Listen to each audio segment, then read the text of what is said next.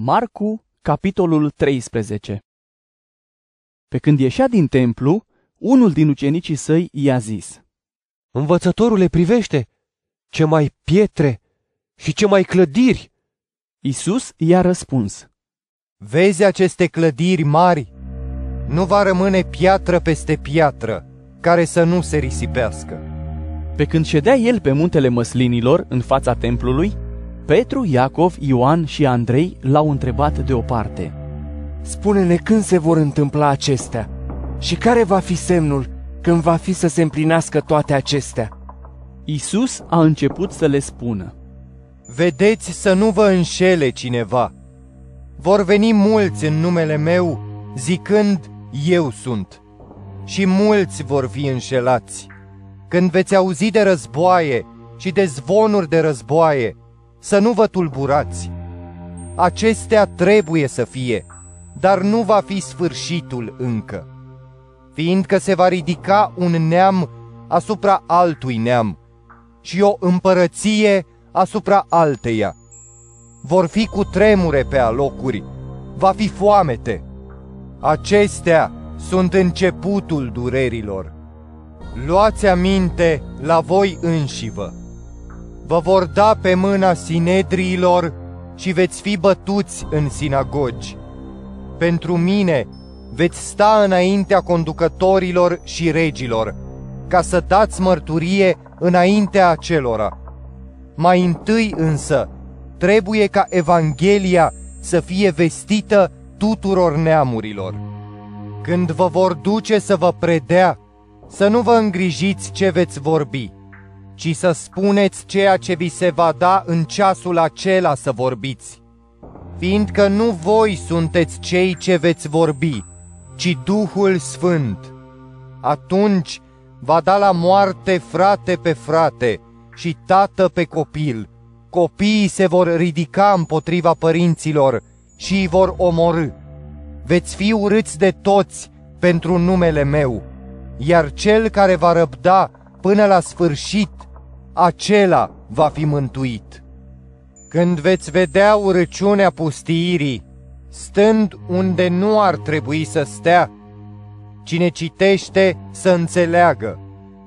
Atunci cei din Iudea să fugă în munți, cel de pe acoperiș să nu mai coboare în casă, nici să nu intre în casă să-și mai ia ceva de acolo, iar cel ce va fi la câmp să nu se întoarcă înapoi să-și ia haina. Vai de cele însărcinate și de cele ce vor alăpta în zilele acelea. Rugați-vă să nu fie lucrurile acestea iarna, fiindcă vor fi zilele acelea zile de necaz, cum nu au mai fost de la începutul făpturii pe care a făcut-o Dumnezeu și până acum, și cum nu vor mai fi vreodată. Iar dacă Domnul nu ar scurta zilele, nimeni n-ar mai scăpa. Dar pentru cei pe care El i-a ales, pentru aleșii Lui, a scurtat Domnul zilele. Și atunci, dacă va zice cineva, iată, Hristos este aici, iată, este acolo, să nu îl credeți, fiindcă se vor scula Hristoși falși și profeți mincinoși și vor face semne și minuni ca să ducă în rătăcire, dacă se poate, pe cei aleși. Voi însă fiți treji, v-am spus totul dinainte. Dar în zilele acelea, după necazul acela, soarele se va întuneca și luna nu-și va mai da lumina, iar stelele vor cădea din cer și puterile din cer se vor clătina. Atunci îl vor vedea pe Fiul omului venind pe nori cu multă putere și slavă. Atunci el va trimite îngerii și îi va aduna pe aleșii lui din cele patru vânturi, de la marginea pământului până la marginea cerului. Învățați de la smochin pilda lui – când mlădița îi se face fragedă și înfrunzește, cunoașteți că vara este aproape.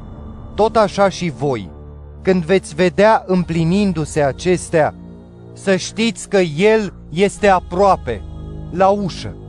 Adevărat vă spun că nu va trece neamul acesta până ce nu se vor împlini toate acestea. Cerul și pământul vor trece, dar cuvintele mele nu vor trece. Despre ziua aceea sau despre ceasul acela nu știe nimeni, nici îngerii din cer, nici fiul, ci numai tatăl. Luați aminte, vegheați, fiindcă nu știți când va fi acea vreme.